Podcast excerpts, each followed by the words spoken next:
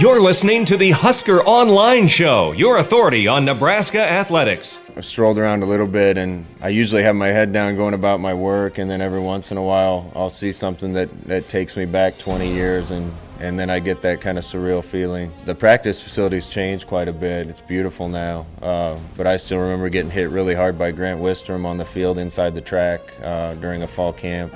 Sometimes I was walking across the track the other day and thought about that, so it's exciting to be back.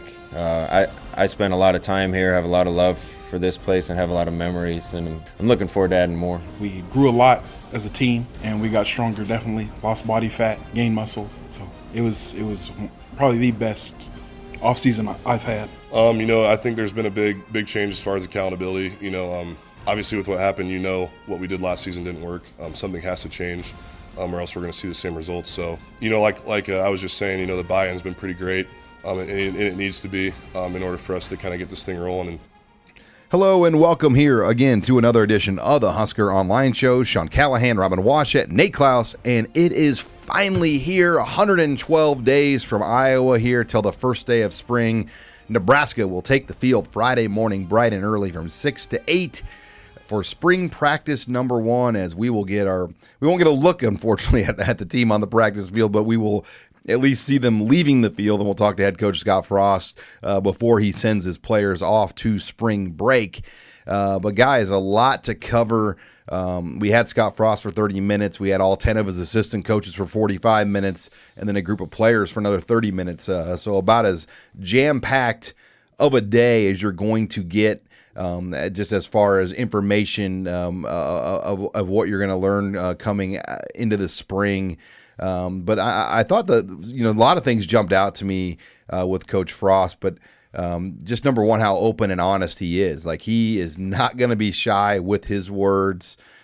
He will call you out, and he doesn't care. Like, he doesn't play podium politics. He's going to say what he's thinking, if you want to hear it or you don't want to hear it. And we got a taste of that a few times, and he's not afraid to definitely share his opinions about past decisions at Nebraska, about, previous administrators here, and I think a lot of that goes back to his love for Tom Osborne and his respect for Tom Osborne, the way Tom Osborne was treated by Harvey Perlman, Shawn Eichorst, and he kind of threw a nice couple little jabs there at the end of his press conference to kind of kick things off here.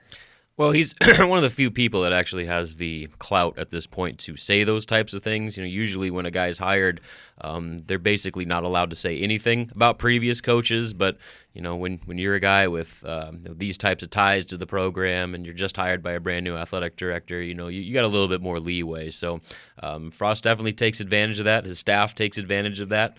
And so hopefully they're able to back that up. But I know one of the things that, the overall big picture thing that stood out to me was just kind of his explanation on their overall coaching style. Obviously the past two staffs here have had about as polar opposite approaches to their on-field coaching and practice coaching as you can get, with Bo Pelini being the yeller and screamer, intense, spit, throw your hat type guy, with Mike Riley, who sometimes you even forgot where he was on the sideline. So Scott Frost, he's, I think, a perfect mix of both of that. Clearly, he has plenty of intensity. You just see it in the way he carries himself and everything he does. But also, he said kind of the overall theme they want for this team and how they approach every day and everything they do is, quote, have a desire to excel and no fear of failure. And so he said, he stressed this actually, he's not going to be the guy that's berating players and cussing at them and screaming at them when they make a mistake, because he wants his players to have the confidence to take chances and make plays. And as long as you are learning from your mistakes, then they're not going to hold it against you if you're out there just trying to make plays. And I think by doing that, that's going to allow players to free up a little bit and not have those moments where we've seen time and again over the years, they get tight and they just, make dumb mental mistakes where they're overthinking things. And so it's going to be interesting to see how that philosophy kind of carries over the next few months of practice and how that kind of maybe just changes the approach of these players and just how they play the game. Well, that's really what stood out to me, too. And it wasn't just Frost saying it. It was the assistants after we had a chance to talk with those guys. Eric Chinander brought it up. Greg Austin brought it up. And I thought he had a good point. He said, my job is not to attack the player if he makes a mistake. It's to attack the situation and figure out why he's making that mistake and attack it and correct it.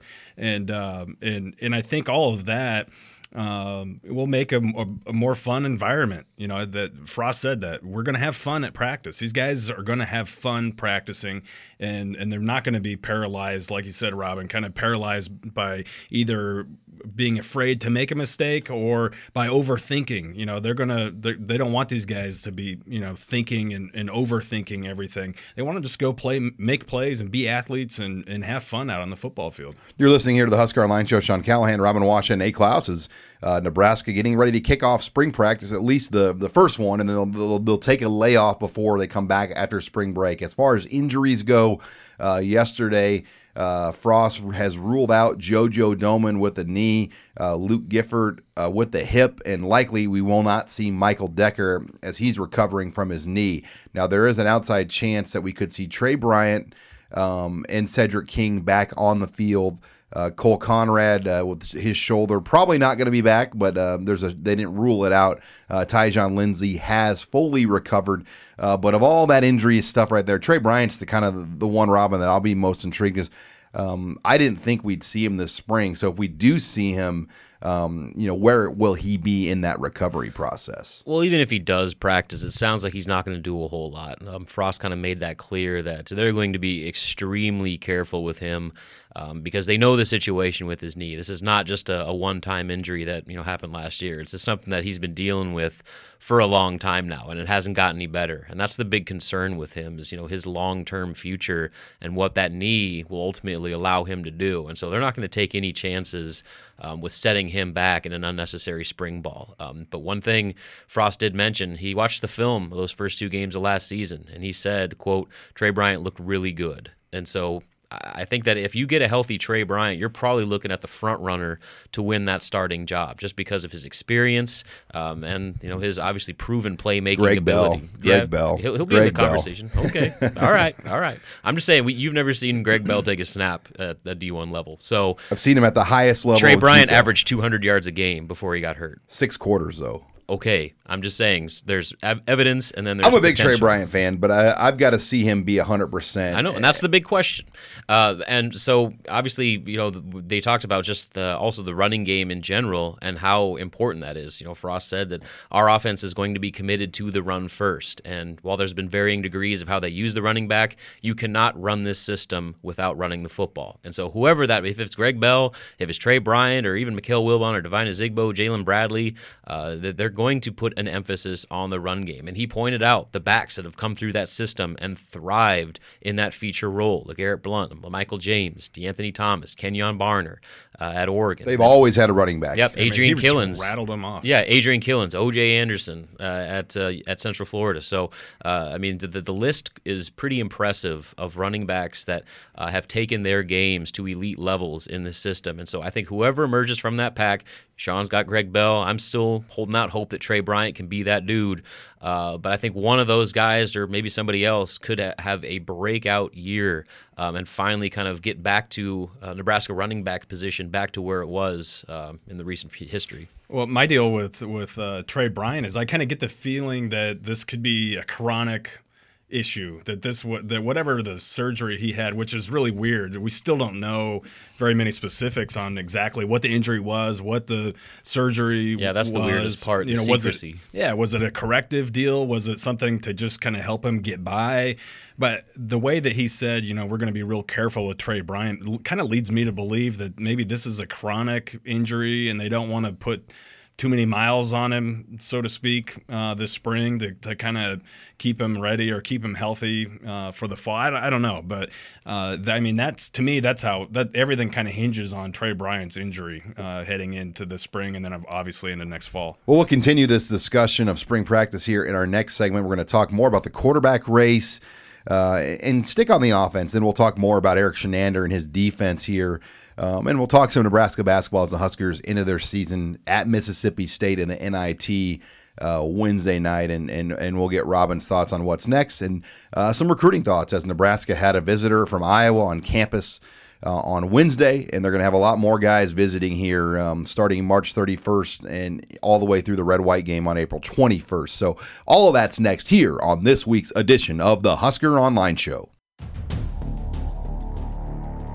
You're listening to the Husker Online Show, your authority on Nebraska athletics. You know, we decided on this format for a bunch of reasons. I didn't want to do half a spring ball before spring break and half after. I've seen a couple college spring breaks on MTV, and I'm not sure you're going to get the most out of kids before or after that.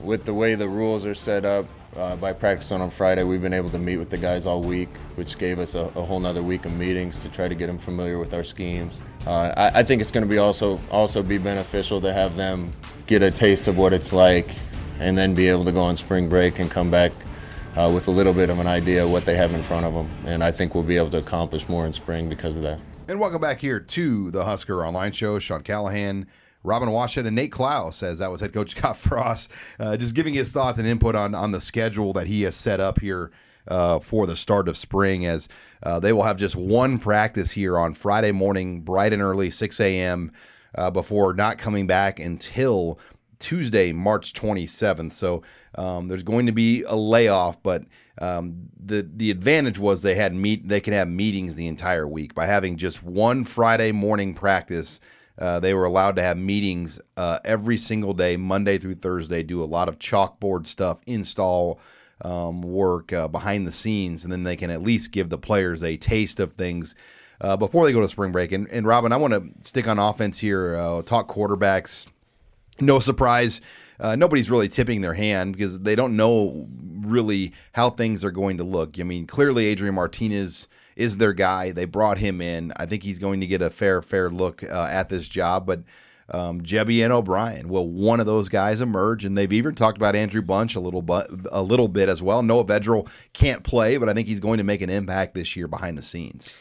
Yeah, you know, I think that week of meetings was valuable, especially for that quarterback room, because obviously, you know, those types of chalkboard sessions to where, you know, you get your coaches and your players on the same page. I think that's going to make the actual practices far more efficient and far more productive. But the reality is, these coaches really can't say a whole lot about where things stand, you know, with any position, let alone the most important position on the field at quarterback, because they've never seen him with a football in their hands. They've never seen Tristan Gebbia throw a football. They've never seen Patrick O'Brien throw a football in a practice. And so until they actually get on the field and have a few practices under their belt, I think they know as much as we do about where things stand in that quarterback room. And obviously, like you mentioned, Adrian Martinez was handpicked. I mean, Scott Frost wore himself to the ground, traveling across country with sleepless nights to make in-home visits, you know, while he's preparing for bowl practices, while he's trying to get things ready for Nebraska.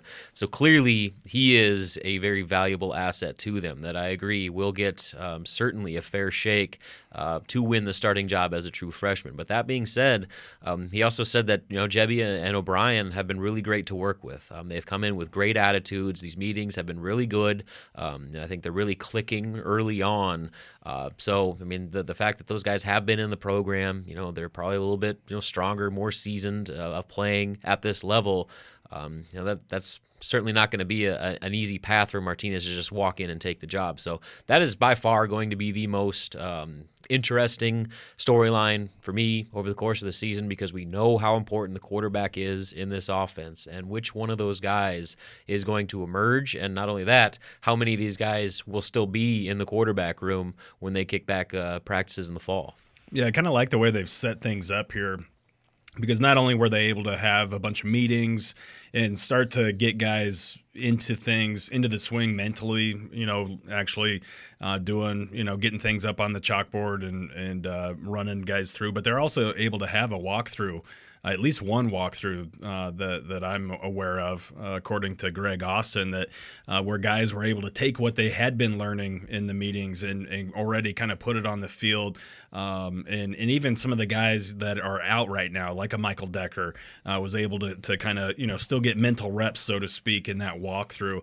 And I think that's been beneficial for the quarterbacks, for the linemen, I mean, really for everybody. And then, of course, they're going to get a little taste of probably a little bit of a taste of hell on Friday morning before they go out and make, you know, have the opportunity to make good or bad decisions during spring break before they come back. So, but yeah, I'm really excited to kind of see how well this kind of plays out and how beneficial getting into the swing mentally before spring break here and before they actually are able to strap it on when they get back from spring break. Yeah, I'd be curious how many guys on this team are doing the traditional Vegas or Padre or Panama Beach spring break and how many are doing what mixed Stoltenberg's doing, going to lovely Gretna, Nebraska, because you know it's a big spring for a lot of these guys. Because if you don't leave a good first impression on this staff in this opening spring, you know you're going to get passed up because they're bringing in 45 new guys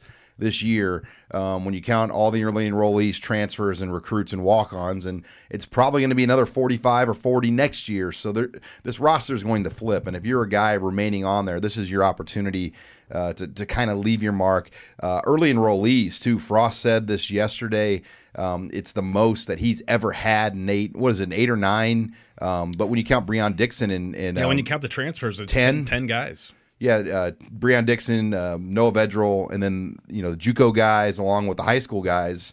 It's really an infusion of newcomers, Nate, coming in here. Yeah, tons of new faces on the roster immediately, especially those JUCO guys. Four new junior college guys are on campus right now. They signed 5 in last year's class, but those 4 JUCO mid-year transfers, I mean – all of those guys are players that they're expecting to play right away. I mean, they didn't bring those guys in to build depth and everything. I mean, they're expecting big things out of Will Honus, out of Deontay Williams, and you know all those guys, the wide receivers. So it's interesting with all the new faces that they've brought in, and you know I think it just adds to the competition. Like you said, if people aren't fully bought in and aren't ready to make a good first impression, they might as well just start looking for another school to go to, because this staff is very aggressive with how many people they're wanting to bring in, and kind of, like you said, flip the roster here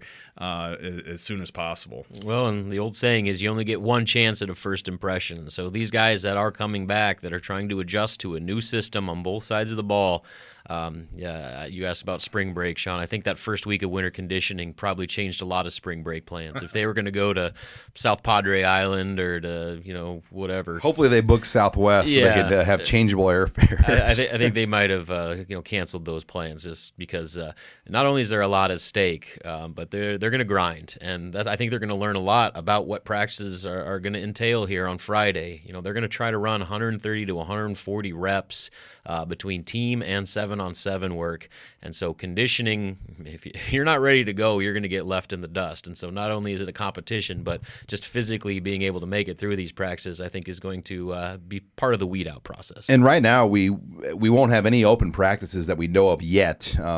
April 3rd, I'm told, is the only day right now scheduled for photos. So he's going to keep a tight lid on things. I heard this going in. We knew that Central Florida, that was the case. Robin and I went to a couple of the bowl practices and watched them, and they were pretty strict about when you could be in there, how you walked in there, et cetera. So it's going to be different as far as the access the media gets to seeing this team. And I think it's going to look not bad, but I think there's going to be some struggles early that he doesn't want the media to see, just because he knows it's probably not going to be pretty. Yeah, and you know, I think that's just kind of his personality. You know, I mean, he's a guy that keeps things tight to the vest. You know, he's not a very public person to begin with, and I'm sure that's even tenfold with his football team. And so, you know, you're in the fishbowl of Nebraska football, but you also have a coach that wants to keep things pretty, you know, close and locked in. So it'll be interesting to see how that dynamic plays out. Well, when we come back, we're going to shift over to defense. We heard from Eric Chinander and all of his assistant coaches yesterday, along with several players, and we'll give some thoughts on what we learned about this defense going into the spring. Next, you're listening here to the Husker Online Show. This is Husker Online, your authority on Nebraska athletics. Biggest differences, hopefully we can get some stops. No, you know, I don't know much about other people's schemes. We got good players here. We need more of them, and we're going to keep recruiting to our schemes. But the players here, I love the buy-in and the work ethic that they've shown us so far, and we'll get a lot out of those guys. So looking forward to watching them practice in the spring and watching them improve. And we're back here on the Husker Online Show. Sean Callahan, Robin Washut, and Nate Klaus, as you just heard from Scott Frost, giving his thoughts on the defense, the 3-4. This will be the second year in a row Nebraska will be in a 3-4 as they made that transition a year ago. But you get the sense they still obviously don't have all the parts, especially at outside linebacker and maybe the right type of guys at defensive end. So it's going to be a work in progress. The secondary numbers are thin. They're coming off a bad year on top of losing two guys to the NFL Combine. So if anything, I think the defense, Robin, has just as many, if not more, questions than the offense, especially with how they played last year. Three halves of football where they gave up 42 points. Ohio State, Oregon, and I'm missing another, Penn State, all put up 42.5 on Nebraska's defense last year. So that's almost as big of a deal as anything right now. Yeah, the good news is the bar can't get much lower. So no matter how well or badly they do, it probably won't be worse, at least hope not, this season. So that's the good news for Chinander. But, what's interesting, I remember back when we were at the Peach Bowl, just kind of talking to him about his defensive philosophy. Obviously they gave up a lot of yards and a lot of points, especially at the end of the year. But a lot of that is just kind of a product of the style of play that they do offensively. I mean, they're on the field a lot.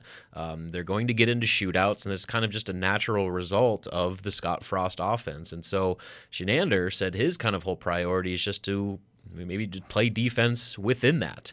The good news is they know that they have that security from their offense to where, yes, they could give up some yards and some points, but they have an offense that will keep them in the game. And as a result, they're allowed to take more chances and, do some things that maybe defenses that don't have that type of security blanket aren't able to do, or at least, aren't encouraged to do. And so that's going to be kind of interesting to see just the aggressiveness that this defense takes on when it comes to creating turnovers, getting after the quarterback, maybe putting yourselves in positions to where you could get burned, but you could also make a game-changing play. And remember, Central Florida, I think, was towards the top of the nation in turnovers forced last year. We saw how aggressive they can get after the quarterback. They had 5.5 sacks against Auburn, and the Nebraska's players watching that game took notice. And so I think that they're maybe licking their chops a little bit to play in a style of defense that allows them to make plays, as opposed to, the Bob Diaco system where you just sit back and try and keep points off the board. Yeah, Chinander was asked yesterday by a reporter, do you ever have a conversation with Scott Frost about maybe slowing the offense down or giving your guys a little time? And he said, no, that's just not how we operate. We play fast on both sides of the football. And the thing that stood out to me was he said that the number one thing for our defenders is that they have to be prepared to play 17 to 20 possessions at least per game. He said you have to be in great shape, because by the end of the season we're playing an extra game or two when you look at the total amount of snaps that they play compared to everybody else. He said that they end up playing an extra game or two per season just because they're on the field an awful lot, but they are aggressive, and that when you talk about the difference between Bob Diaco's 3-4 and his 3-4, obviously Coach Frost made a little jab there that they just want to get stops. But he said the big thing between his 3-4 and a lot of others is that instead of being a true two-gap defense, he said that they run kind of a one-gap 3-4. But we're going to see a ton of different looks this year because they don't necessarily have all the personnel right now that they would ideally like. You're listening here to the Husker Online Shows. We talk some defense, and I think people forget that in Scott Frost's first year at UCF, it was the offense that really struggled, and it was the defense led by Eric Chinander's crew, that really kind of kept them, you know, in a lot of games, and they ended up going to a bowl game in that first year when they went 0-12 the previous year before those guys got there. And, you know, so many Husker fans just watched the Memphis and the South Florida games. But I think, as Robin alluded, the Auburn game that we were at, I mean, that is really, I think, given a lot of people confidence of what this staff will do, the aggressive nature they're going to play with. I still just don't see, though, the outside linebackers right now to make this system truly go. That's where a Breon Dixon, if he's eligible, I think is going to play a big factor. That's where a Caleb Tanner, when he gets here in the fall, could play a factor. But that is the one position where they need somebody to step up, and they've even mentioned some other names, Robin, like a Quayshon Alexander and, you know, Guy Thomas as well, as guys that are going to get good looks this spring. Yeah, as far as we know right now, they don't have a Shaquem Griffin, one of those just dynamic 4-3 type linebackers that could do everything on the football field. 3-4. Sorry, yeah, 3-4. And so that's going to be the process going forward, in which kind of you alluded to, maybe the most immediate turnover you can see on that defense will be at that outside linebacker spot, as they try and get the pieces they need to play that attacking, aggressive style of defense. And, you know, that's, I guess, a good opportunity, you know, for some of these, you know, incumbent guys that maybe didn't fit in Diaco's scheme and couldn't see the field. But now when you have a completely different kind of philosophy of how you defend, and maybe the traits that this staff is looking for opposed to the previous staff, maybe that opens a couple windows for a guy like Quayshon Alexander or you know, other guys that, you know, just seemed to be on the outside looking in when it came to the actual game day lineup. Yeah, that's what's going to be fascinating, is what guys that maybe a lot of people had written off, you know, completely, all of a sudden emerge or find new life in the change in scheme here. And what type of athletes kind of come to the forefront too, like a Guy Thomas, because we know, I mean, he's a freaky athlete, but you know, was the previous staff, were they able to fully take the reins off that guy and just let him go make plays? You know, and I think from the sound of it, he's had a very productive offseason. He's been able to add a lot of weight to his frame, and obviously muscle mass and strength. So he's going to be a guy, I think, that between him and Quayshon Alexander, those are going to be two guys that make a little bit of noise this spring. You're listening here to the Husker Online Show as we talk defense here and they get things rolling here. You know, talking to Mike Dawson about the defensive line, you know, he said that they're really not going to put guys at specific spots necessarily, as he wants all those D linemen to be able to play all three spots, which was somewhat of a surprising statement, because I do think there are some defined noses on this team, whether that's Mick Stoltenberg or Damian Daniels, who's coming off a red shirt. But they're going to kind of interchange a lot of these guys and just look, I think, for the best combination. But I do think they have some material to work with. The Davis twins are coming back. You've got Mick, you've got Damian Daniels, and you've got a number of guys at least that I think can make that unit up front strong. When you have versatile guys like you mentioned, in guys, especially particularly the Davis twins, who Carlos Davis just said is coming off the best winter conditioning of his life. That's pretty good news, and something that's the coaching staff you want to hear, because those guys are already pretty good to begin with. And if they start making gains and really take their bodies and strength and speed and all that to the next level, they could be really dangerous weapons in this defense. You know, and so it's going to be, like I said, maybe the more fun things to watch is how some of these guys like the Davis twins and other people that we've mentioned, how they respond to kind of getting that leash taken off a little bit and letting them pin their ears back and just go make plays. That probably is going to be, you know, maybe the best trait of Chinander's defense, and maybe the best influence that he instills in these guys, that, you know, allow these playmakers that we've been talking about their potential for a few years now, allow them to go out there and make those plays. You know, don't fear making a mistake, and then all of a sudden, because we've seen how many times we see last year, one guy makes a mistake and it's a touchdown. So, and then they had no way of recovering. And so I think that's going to be a difference this year, is they have that leeway, they have that trust from their coaches, and, you know, there's not such detrimental punishment and consequences when they do make those mistakes. All right, when we come back, we're going to shift over to basketball, as the Nebraska basketball team into their season Wednesday night on the NIT in Starkville, Mississippi. We'll get Robin's thoughts on just the disappointing way this 2018 season ended. That's next year. You're listening to the Husker Online Show. This is HuskerOnline.com, your authority on Nebraska athletics. And welcome back here to the Husker Online Show. Sean Callahan and Robin Washut, as we are going to put a wrap on this Nebraska basketball season. Just kind of a typical buzzkill ending, and you know, any of us that have followed and been around Nebraska basketball for most of our lives, this is kind of the endings we've been used to, Robin. Nebraska goes on the road in the NIT. They lose at Mississippi State Wednesday night, 66-59, 22-11 overall. But, you know, just an awful game. Nebraska shot 35% from the floor, 6 of 22 on threes, only had 9 free throws, which is a whole nother story because there were a lot more fouls in that game that probably weren't called around the rim. But the rebounding margin was about as high as we've seen in a game all year. Nebraska was out-rebounded by 17. You know, down and you know, they only had 5 turnovers, so it wasn't like they were turning the ball over. They won the turnover battle 13-5, but just couldn't hit a shot. It was just an ugly way to end this season. It looked like a team that was playing its third game in 22 days. There was rust. There was just kind of confusion. They didn't have that same aggressiveness that we saw from the team that won 10 of their last 12 games, 8 of their last 9. And I think part of that had to do with the layoff, but more importantly, I think it was just the situation.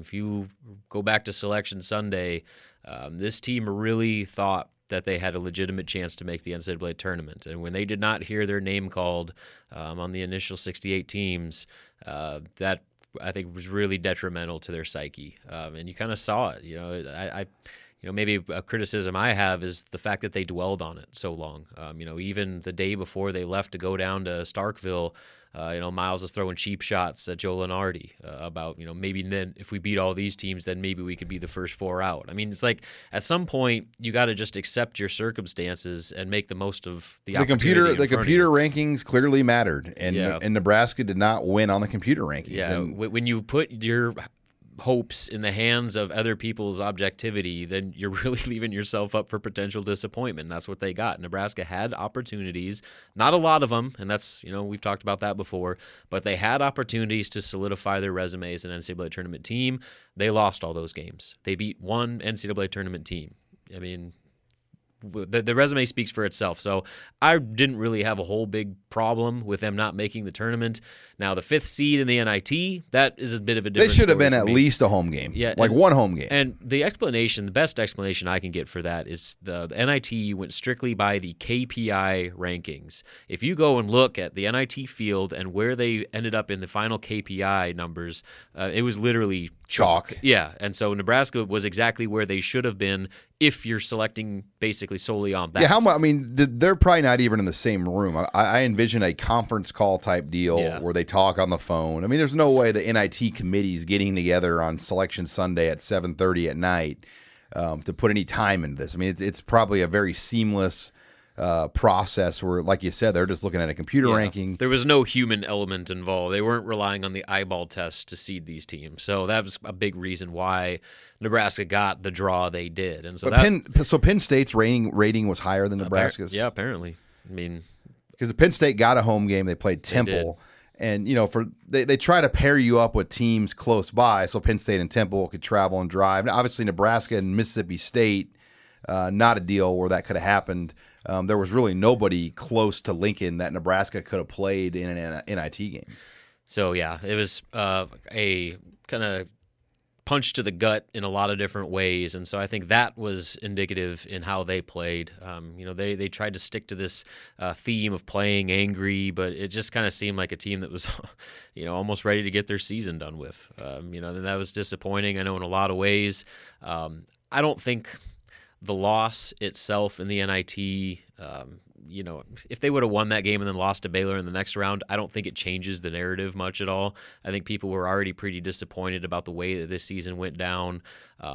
But, you know, going 1-and-done in the tournament after making the complaints that they had for the last couple of weeks, it kind of just came off as a bad look, and I think probably only fueled the criticisms and the questions that, you know, this program is getting right now as they turn the page into the offseason. Yeah, James Palmer, Robin, goes 8 of 24 over Nebraska's final two games, so he really cooled off. Glynn Watson, you know, he was 4-12 against Michigan, and, you know, didn't shoot it any better in this game the other night.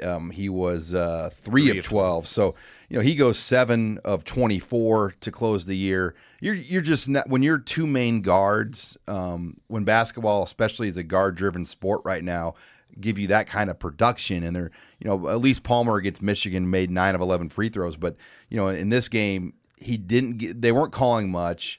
But, you know, the free throws for Nebraska, 7 of 9. I mean, that just shows you that they were not getting to the rim. They were settling for 17-foot jumpers and long three-pointers. And 22 three-pointers. I mean, that's the recipe for disaster. That's what they did against Illinois, and they lost. And so when Nebraska is passive offensively, and they settle for that jumper, they lose because they don't have the shooters. When they attack the rim, and maybe that's another issue, like you said, the fact that they were getting to the rim and not getting the foul calls, maybe that changed their approach. But still, I mean, Nebraska is a team that needs to be the aggressor. They need to force the issue at the rim and get to the free throw line. James Palmer had 4 free throws. I mean, he's a guy that is averaging around 8 to 10 at least. So that was a big difference in the game. And I think a lot of, you know, his regression comes with teams figuring out if you just double him up, Nebraska just doesn't have the help right now. I mean, Isaac Copeland is inconsistent. Glynn Watson is extremely inconsistent. Isaiah Roby is inconsistent. And so you're going to take your chances of shutting down the one guy who can bring it on a nightly night basis, and then hope that, you know, some other guys aren't going to beat you. And so that was the formula Mississippi State used. They had the athleticism, especially with their wings, to match up with Nebraska.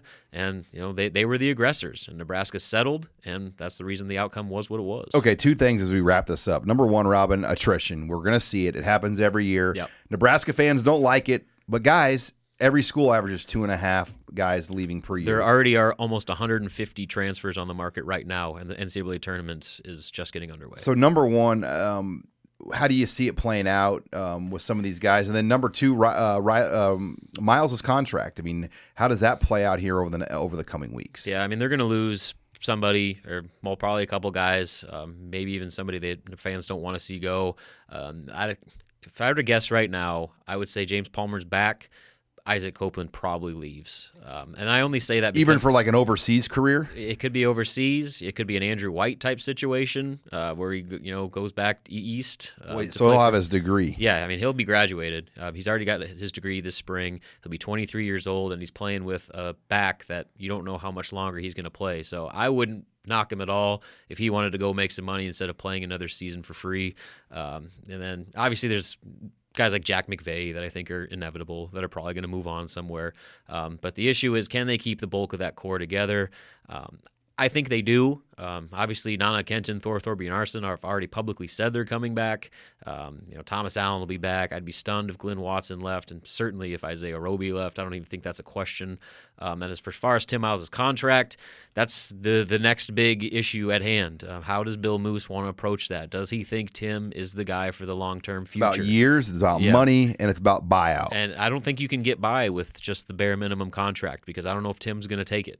You know, he's been basically coaching with zero job security for the last 2 seasons. Does he want to do it again and basically have a year where 22 wins and 13 wins in the Big Ten isn't good enough? And then if you're Bill Moos and you don't think Tim's your guy and you want to make a change, you better have somebody in line. I mean, he's hired 2 basketball coaches in his career as an athletic director, and they were the same guy, Ernie Kent. So he doesn't have a track record of very successful, you know, basketball coaching hires. And so if he has a guy in place that is going to be a significant upgrade from what Tim Miles has done over the last 6 years, sure, go for it. But if not, you better lock this thing up to at least a 2-year extension to where Tim Miles has 2 year or 4 full years left on his contract so he can recruit and other teams can't use it against Nebraska in recruiting. Oh, there's no question he's going to get an extension. If he's back next year, he's going to have to. And it has to be 2 years. You cannot get by with a 1-year deal. At least 4, right? He's got to have 4 on the deal. And he has 2 years right now remaining on his contract. After this season. Correct. Yeah, he's through 2020. Which is unheard of. I mean, that is unheard of in major Division I sports right now to have just 2 years on a contract. And it's been holding Nebraska back on the recruiting front. I've said this before, they have lost recruits because of Tim Miles' contract situation. So that has to be addressed. If you keep him, you have to at least lock him up for a full 4 years. And I imagine it's not a deal, Robin, where they're telling these kids, like opposing schools aren't saying it directly to kids. They're maybe telling their AAU coach, hey, Nebraska's a good place, but just so you know, Miles might only, he only has 2 years on that contract, so make sure Joe knows that, There are teams within the Big Ten Conference that have brought that up to recruits that Nebraska thought they were going to get, and then Nebraska doesn't get them, and they go to that Big Ten school. So there you go. Well, this will not be our last basketball segment of the year. I can promise you that, because I think there's going to be plenty, whether it's a contract, whether it's attrition, whether it's recruiting. We will keep you up to date on all of that here. But we're going to shift gears to recruiting. Nebraska had a visitor on campus this week, and they continue to add more names here and make more offers. We'll close out with Nate Klaus on that next. You're listening to the Husker Online Show. You're listening to HuskerOnline.com, your authority on Nebraska athletics. Final segment here of the Husker Online Show. Sean Callahan and Nate Klaus as we talk some recruiting. And, it's kind of the calm before the storm, but Nebraska hosted really one of their first official visitors, Nate, of the spring yesterday. Messiah Newsome out of Waverly, Shell Rock High School in Iowa, came in a big 6'4", 6'5", true defensive end, and then 3'4", weighted at 260 on his visit. And Eric Chinander, Nate, has made no bones about it. He is an Iowa guy. He's got strong roots across the state. He wants Iowa to be a bigger priority, and getting one of the top 5 guys in Iowa on campus already, pretty good sign on that. Yeah, really good sign. I mean, Newsome is a target that the Iowa Hawkeyes are after heavily. I know he's visited there several times, let's be honest, the Hawkeyes like to try and keep all their top guys in state. They do a really good job of that. Obviously, they compete with Iowa State with a lot of in-state guys, but for the most part, they get who they want. And Newsome is one of those guys that they really want. And so for Nebraska to be able to get a guy that fits their 3-4 defense, and that they like to either play a 5 technique or a 3 tech along their defensive front, and that has the body to do it, while possibly being able to steal a kid from the Hawkeyes, I think would be kind of a double whammy. And Eric Chinander, like you said, is from Iowa. He has a lot of connections in the state. He was at Northern Iowa for a long time, and has really enjoys recruiting the state, and he's definitely making a priority to get in there and to get some of those kids over to Nebraska, just like Iowa has done a good job of taking some Nebraska kids over the years. Yeah, he's really the first guy they've had on a staff at Nebraska, Nate, with real true ties, especially on the eastern side of the state. Western Iowa, they get Omaha media, they get the news and the Omaha World Herald, a lot of places in western Iowa. So it's a little easier to go on the western side of the state. But once you cross Des Moines, I mean, Iowa doesn't lose those guys. So yeah. if they were able to get a guy east of Des Moines that Iowa wanted, that would be quite a surprise. Yeah, it just doesn't happen very often, and so. But I tell you what, I mean, I think if anyone can do it, that's been at Nebraska in recent memory, it would probably be Eric Chinander.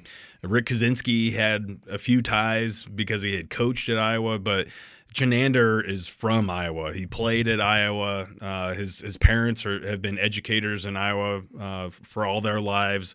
I mean, he's got legitimate connections in the state, and so I think he connects well with the players, and obviously he knows a lot of the high school coaches in the state from having grown up there and coached at Northern Iowa and so on and so forth. We're Sean Callahan and Nate Klaus talking some Husker recruiting, Nate, and you know, St. Louis, Husker fans have had this fascination with St. Louis. They just want to get in there, and, you know, rightfully so. There's more four-star players in that city than any other place around the 500-mile radius. But for whatever reason, it's been a struggle. Nebraska has not been able to really, you know, gain a lot of traction on those top four-star kids in that St. Louis area. And as we look ahead to 19, it's not looking very promising. What's your early take on kind of why Nebraska hasn't been able to make a move in St. Louis? Well, you know, it's I don't know where to start, to be honest with you. I mean, it's a multi-pronged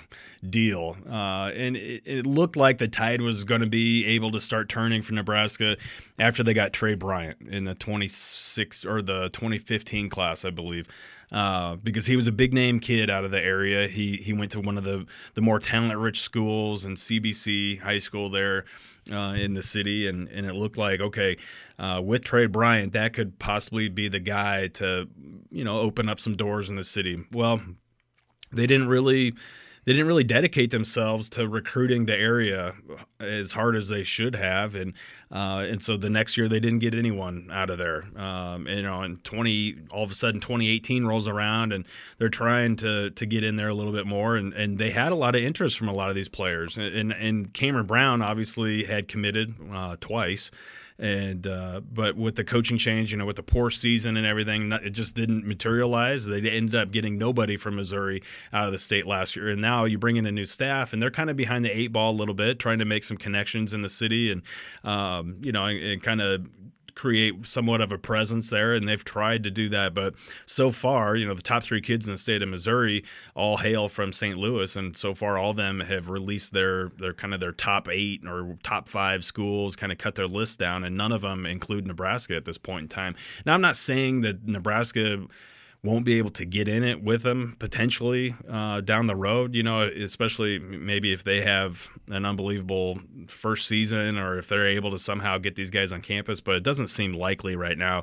So when you start going down the list, all of a sudden, wide receiver Kyron Williams, who holds an offer already and may be a potential visitor for the spring game, looks to be maybe their best bet. Yeah, their best bet. And you got Danielson, IK in Kansas City, yep. That, you know, once you get, I mean, and naturally you expect, I mean, I would think Greg Austin is going to be able to develop a good relationship with him. Ryan Held is the front man in Kansas City. He's from down there. So you would think, and IK is originally from Florida, so there's a lot there going with he's the number one guy right now still in Missouri, right? Or have they adjusted that? No, he's number four. Because he's number one guy in Kansas City. So that's to me a guy they have to really continue to hit on. But and it's all about getting these guys on campus. They have to get them on campus, and the frustrating part is the top three guys in Missouri never came here. No, they have been here. That's what's frustrating. They've been on campus, but not with this new staff. Not with the new staff, but they've cut their list now. So, I mean, the chances of getting them on campus after they've kind of narrowed their focus is going to be very difficult. You're listening here to the Husker Online Show. Sean Callahan and Nate Klaus as we discuss recruiting now. Nate, it's really going to be, you know, a trio of junior days now. March 31st, April 7th, and obviously the red-white game on April 21st. What have you seen kind of shake out on these three dates this week? Any movement on some big visitors that have confirmed? Yeah, well, I mean, we're starting to see more and more confirmations roll in. The thing that the bigger names are kind of starting to come in for the spring game, obviously, like you'd kind of expect. And it's starting to kind of play out the way that we anticipated it to, with the bigger names coming in for the spring game and more regional guys coming in for the two junior days on March 31st and April 7th. But, I mean, overall, the talent level so far is pretty good, you know, especially when you look at all the commits, obviously, are coming in, but Kyle Ford is a top 100 wide receiver, arguably the top overall wide receiver on the West Coast. He's coming in. Cam Coleman is a four-star wideout from IMG Academy. Former St. Louis guy. Ty Robinson is a four-star D-end who has some interesting ties to the state of Nebraska. He's out of Arizona, and he's already taken an unofficial so far this winter, but his His parents are from Nebraska. His dad played football at Shattern State, so they have some connections to the state of Nebraska. But, I mean, he's a kid who's seen just his offer list is just completely blown up. I think right now, this weekend, he's taken a kind of an unofficial visit tour through the state of California, going to UCLA, USC, Cal, Stanford, and those types of programs. So, I mean, he's got basically all the offers from all the major Power Five conferences in the country. So, but he would be a great addition. But he's coming. He's making a return visit back to Lincoln for the spring game. So you're starting to see more and more, bigger names in national guys making their intentions known that they're going to be visiting, along with some regional guys too. And that's only going to grow. I mean, here over the next week or two, I expect things to really explode once players kind of lock in their visit plans, once the airline tickets have been purchased, and because we've talked to a ton of kids who said, well, I'm planning on it, I'm wanting to. They got to book that travel. But they got to, we all know these lists are extremely fluid until the airline ticket has been booked. Well, it's going to be a busy spring. It will slow down, though, next week. It will be spring break, but there'll still be plenty to talk about after Nebraska opens up their first practice here on Friday morning. Thanks again for joining us this week on Husker Online, your authority on Nebraska athletics.